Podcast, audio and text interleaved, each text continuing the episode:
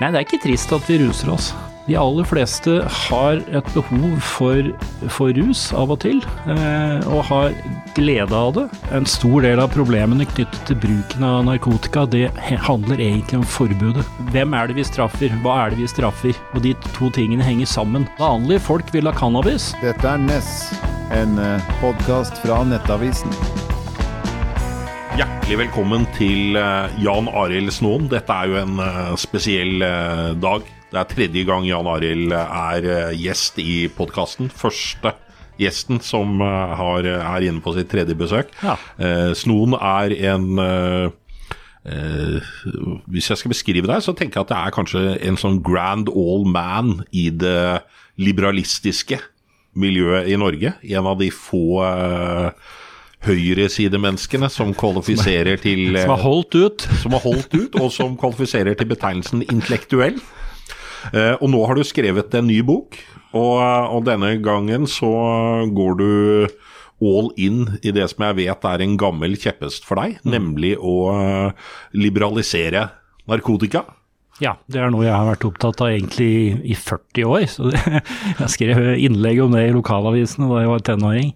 Så det er noe som har fulgt meg. Eh, men nå tenkte jeg det var på tide. Nå har det vært en bevegelse i den debatten eh, de siste årene. Men, men hvorfor? Er det en god idé å liberalisere narkotika? Det er fordi at uh, en stor del av problemene knyttet til bruken av narkotika, det handler egentlig om forbudet. Altså som gjør at uh, omstendighetene du bruker narkotika er, uh, blir mye mer problematiske enn ellers.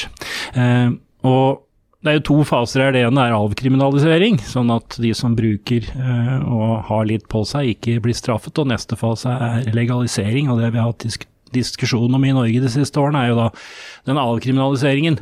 For å gjøre det bedre, gi et bedre liv for brukerne, rett og slett.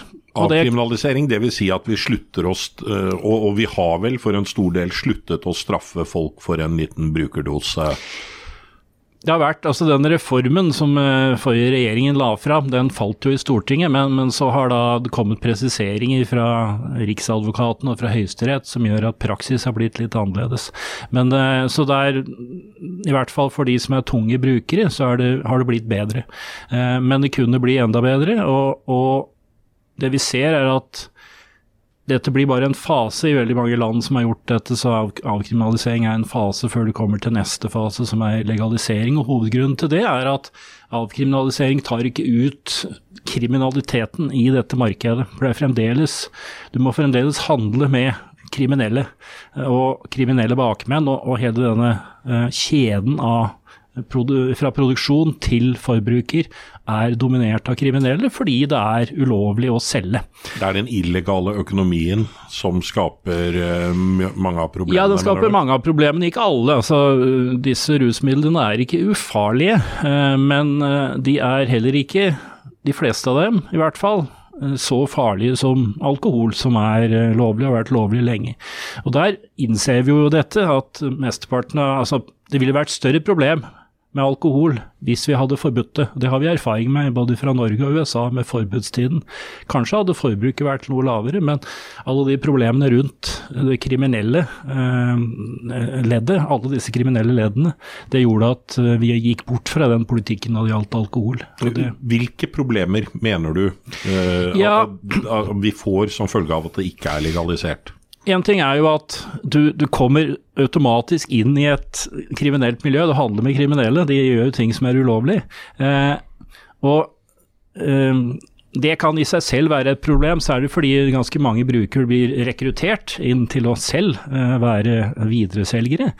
Eh, men så er det det at du, du vet ikke helt hva du får. Eh, så både renheten og styrken i det du får, er eh, usikker. Det har vært noen eh, kommet et nytt rusmiddel ganske nylig til Norge som er sånn Vi vet ikke helt hva det er. Eh, og, og, da skaper det store helseproblemer. Du bruker for mye, eller du bruker feil, eller du får i deg noe du ikke burde få i deg. Så det er et problem der. Og så har du også det Det skaper kriminalitet rundt i, i samfunnet. Vi har sett nå i Oslo det siste så har det vært flere skyteepisoder. Eh, som da politiet sier er knyttet til kriminelle miljøer, uten å gå litt nærmere inn på det. Men i hvert fall noe av dette er ganske sikkert knyttet til narkotikaomsetningen. I Sverige så har vi masse problemer nå rundt bombing og skyting eh, i mange svenske byer. Og det er i veldig stor grad knyttet til narkotikaomsetning. Jeg sier ikke at alt dette vil bli borte, men jeg tror det vil bli redusert. For denne, altså disse skyteepisodene og den bombingen du har i, i Sverige, det rammer jo ikke bare altså, gjengoppgjør. Oppgjør. Det rammer jo også omgivelsene rundt. Det skaper utrygghet i hele samfunnet. Men du ønsker da altså en løsning hvor eh, Eh, hvis jeg ønsker det, så skulle jeg da på fredag kveld kunne gå innom apoteket eh, og ta ut en, eh, en, fin brukerdose med fentanyl eh, i, i, så lav dose at eh, det ikke innebærer noen overdoserisiko for en, eh, ja, altså, en jeg, jeg, vil ikke, jeg, vil ikke, begynne med, jeg vil ikke begynne der. Jeg, du vil ikke begynne med Jeg vil begynne med, med, med, cannabis og et par av de andre mindre farlige stoffene, også fordi det har vi erfaring med fra mange andre land. Eh, og det er ikke realistisk politisk heller å gå løs på, på, alle stoffer, selv om jeg prinsipielt mener at det vil være det, det beste. Men sånn rent praktisk, politisk, så går vi løs på altså, Vi legaliserer cannabis og kanskje et par andre ting, sånn fleinsopp og litt sånn eh, katt. Eh, ting som ikke er veldig farlig. Eh, og der vi har erfaringer, både fra USA, fra Canada eh, og andre steder, på at det går ganske greit. Og det er, det er erfaringen, føler du, i For nå er det mange ja. land som har så, Særlig USA er vel der Ja, det er ikke så mange land som har gått, er ikke så mange land som har gått til legalisering enda, eh, men i USA har vi jo hatt dette på delstatsnivå i ti år omtrent nå. Eh, Colorado og Washington var først ute. Og det blir flere og flere stater som vedtar dette, stort sett via folkeavstemning, og det er ingen som går tilbake. Og det er jo et tegn på at folk flest, da, for å bruke et sånt uttrykk, eh, syns at dette fungerer bedre enn det gamle systemet. Eh, vanlige folk vil ha cannabis? Vanlige folk vil ha cannabis. Altså De eneste nå som er imot, eh, altså den eneste gruppene der er flertall imot i USA, det er eldre republikanere og de som går veldig mye i kirken. Alle andre grupper er det et flertall for legalisering av cannabis i hele USA. Det er litt lenger fram, men det er flere og flere stater som gjør det. Det er ingen som går tilbake. Innenfor eh, norsk arbeiderbevegelse så har det jo vært en sterk avholdstradisjon. Mm. Der snakker man gjerne om at dette er eh, en solidaritet. At det er de av oss eh, som klarer å håndtere et rusmiddel ansvarlig. Vi bør egentlig avstå eller gjøre det så vanskelig som mulig, til og med ulovlig, av hensyn til de som ikke ville klare å regulere det. Med andre ord at hvis mm. du legaliserer cannabis, eh, så ville mange klare å bare bruke det av og til, og, og, og, det fører ikke til så mye skade. Men noen, og kanskje sårbare ungdommer, vil få skadet hjerneutviklingen sin eller ramle inn i psykoser. Ja, det er jo sånn at det er, det er en del som har problemer med bruken. Eh, og også ville ha det hvis vi tok bort denne kriminelle elementet. Eh, men spørsmålet er hvilket, eh, hvilken måte å behandle dette på som gjør størst eh, skader, og som gjør størst problemer for mange. Så hvis det var sånn at legalisering førte til en voldsom økning i bruk, og en voldsom økning i problembruk, så ville jo det butte da mot jeg bruker også frihetlige argumenter, men det ville butte mot det. Så da måtte du velge liksom mellom frihet og, praktiske uh, resultater. Sånn at sånn, hvis, hvis, man så en eksplosiv økning, men det har man altså ikke sett nei, i Colorado eller Oregon? Det har man ikke sett. Uh, det man ser i, i, USA, som har lengst erfaring med dette, er at det er en, det er en viss økning i, i bruken av, cannabis i, i, hele USA. Eh, altså både i de statene som har legalisert, og de som ikke har gjort det. Og så er det en viss effekt, ser det ut til, at uh, i de som har legalisert, så er det eldre mennesker uh, bruker en del mer, men ikke yngre. Altså, når det gjelder yngre, og folk er veldig opptatt av det, og det har vært sentralt i den debatten. Hva, hva skjer med de yngre? For de er ikke liksom så i stand til å gjøre informerte valg, da. Uh, men der er det riktignok litt sprikende tall, men der er det små endringer.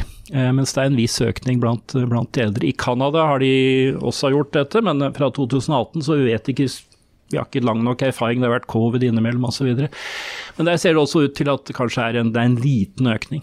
Men altså, vi snakker en liten økning, kanskje 10% eller noe sånt. Eh, og det er etter mening, min mening helt uh, akseptabelt, fordi uh, en liten økning, men da mye mindre problemer for de som bruker, uh, pga. at det nå er legalt. De vet hva de får, de får det fra en sikker kilde. Uh, de får det til omtrent samme pris som før. Det blir ikke du kan ikke gjøre det veldig mye dyrere når du legaliserer, for da fortsetter det svarte markedet. Så det blir, det blir omtrent der. Hva har skjedd med kriminaliteten i, i, disse statene? Ikke så veldig mye, men problemet i USA er at de har da, dette er forbudt på, på føderalt plan, altså på, på, riksplan. Sånn at eh, banker og sånn, altså de som driver med, med salget, da, de får, ikke, de får, ikke, lån, de får ikke opprette konto osv. Så, videre. eh, så Så veldig mye av dette salget foregår mot kontant. Eh, og det er jo et problem. Altså hvis vi stort sett er på vei til et kontantløst samfunn, og det er noen steder der det er mye kontanter i omløp, så det er det er et problem sånn at det kan skape litt sånn vinningskriminalitet rundt det. Men, eh, så det er et, et, område der vi ikke har, kanskje har sett eh, så mye av de positive virkningene som eh, altså på den andre kriminaliteten, da, eh, som jeg hadde håpet. Eh, men det vil bli mer interessant å se hva som skjer i Canada etter hvert. Eh, om du får en For der har du mer et regulert Altså du har et, du har et marked som ligner mer på det norske, da det være. Med, med, utsalg som har lisens, men også har alt på stell sånn. De betaler skatt og de har bankkonto, og alt er liksom i orden. Du er jo også, eh, som vi nevnte før, og som du sa, du er også av frihetlige grunner tilhenger av dette. At, at det skal være Eh, en menneskerett, for å si det sånn, å putte hva man vil i kroppen så lenge man uh, først og fremst uh, skader seg selv? Ja, for voksne mennesker. Uh, men jeg behøver ikke å formulere det riktig så skarpt som, som, du gjør det der. fordi det er jo også, dette er en rimelighetsbetraktning. altså vi vet, og det har vært mange sånne gjennomganger av eksperter på hvilke, hvilke stoffer som er farligst, både for den enkelte og for samfunnet rundt. Og da uh, scorer jo alkohol uh, langt høyere enn cannabis på alle disse. Så er det kokain og heroin er litt nærmere alkohol. Men da er det spørsmålet, kan vi da rettferdiggjøre og straffe de som bruker det mindre farlige stoffet, mens det er staten som selger det farligste stoffet? Er det, er det rimelig? Og også, jeg har et eget kapittel om om dette som handler om altså, hvem hvem er det vi straffer, hva er det vi straffer? Og de to tingene henger sammen. Det som er lov, de lovlige rusmidlene, det er de som, som skal vi si, vanlige folk bruker. Mens de rusmidlene som ikke-vanlige folk bruker, de er forbudt. Og dette er, dette er historien om narkotikaforbudet hele tiden. Eh, kokain var ganske vanlig blant amerikanske husmødre for lenge siden. Da var det lov. Og så ble det etter hvert knyttet til, eh, til uh, kinesiske innvandrere.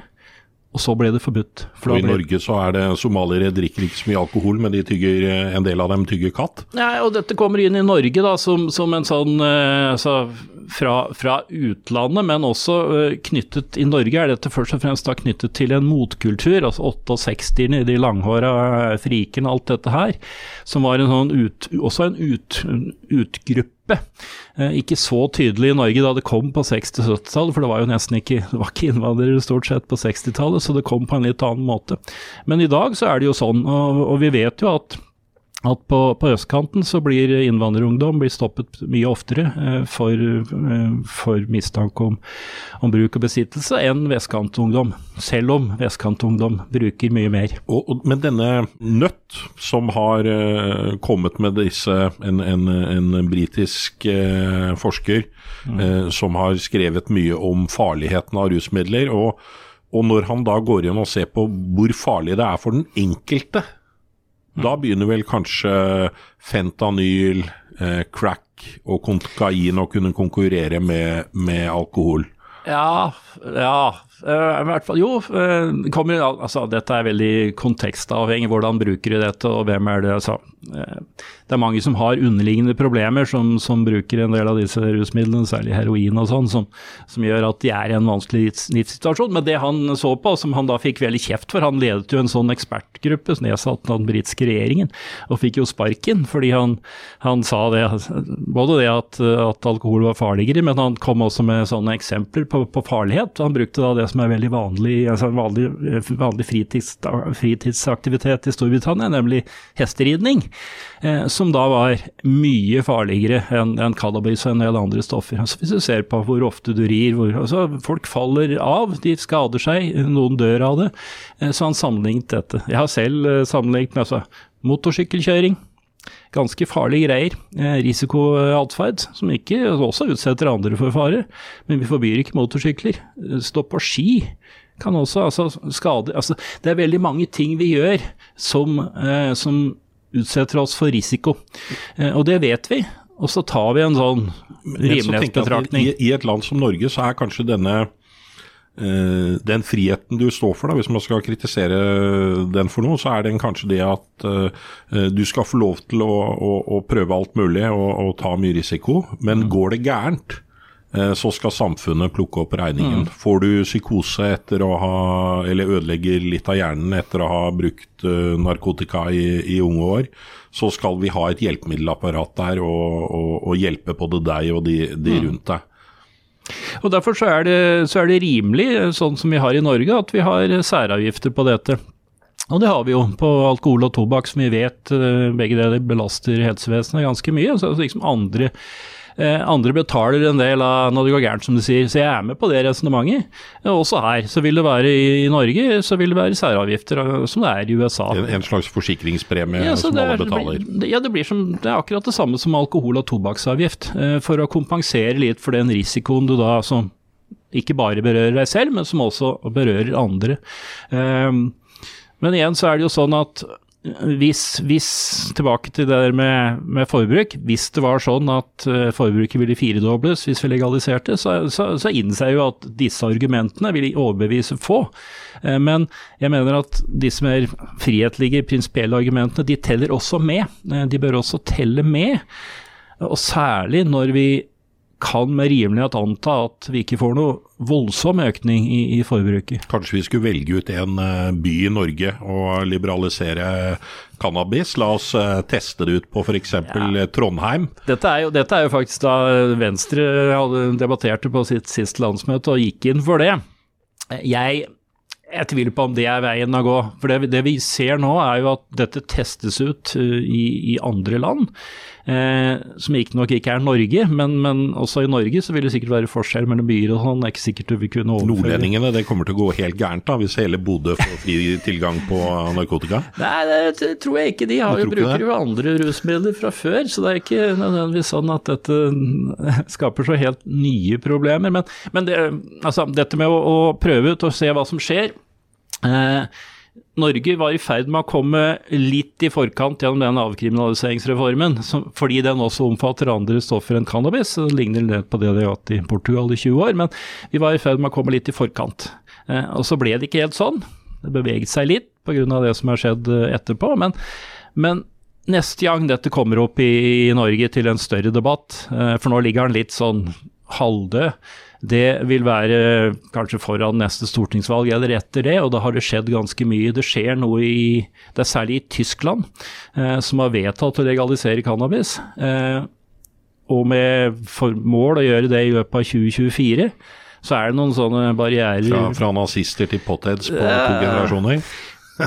Malta har gjort det. Malta er et lite land. Luxembourg eh, har eh, vedtatt å gjøre det, vil følge Tyskland. Tsjekkia eh, har vedtatt å gjøre det, vil følge Tyskland. Så om noen få år, så hvis Tyskland faktisk gjennomfører dette, så tror jeg også at Danmark vil følge etter. For de henger jo sånn geografisk sammen med Tyskland og, er en del av det.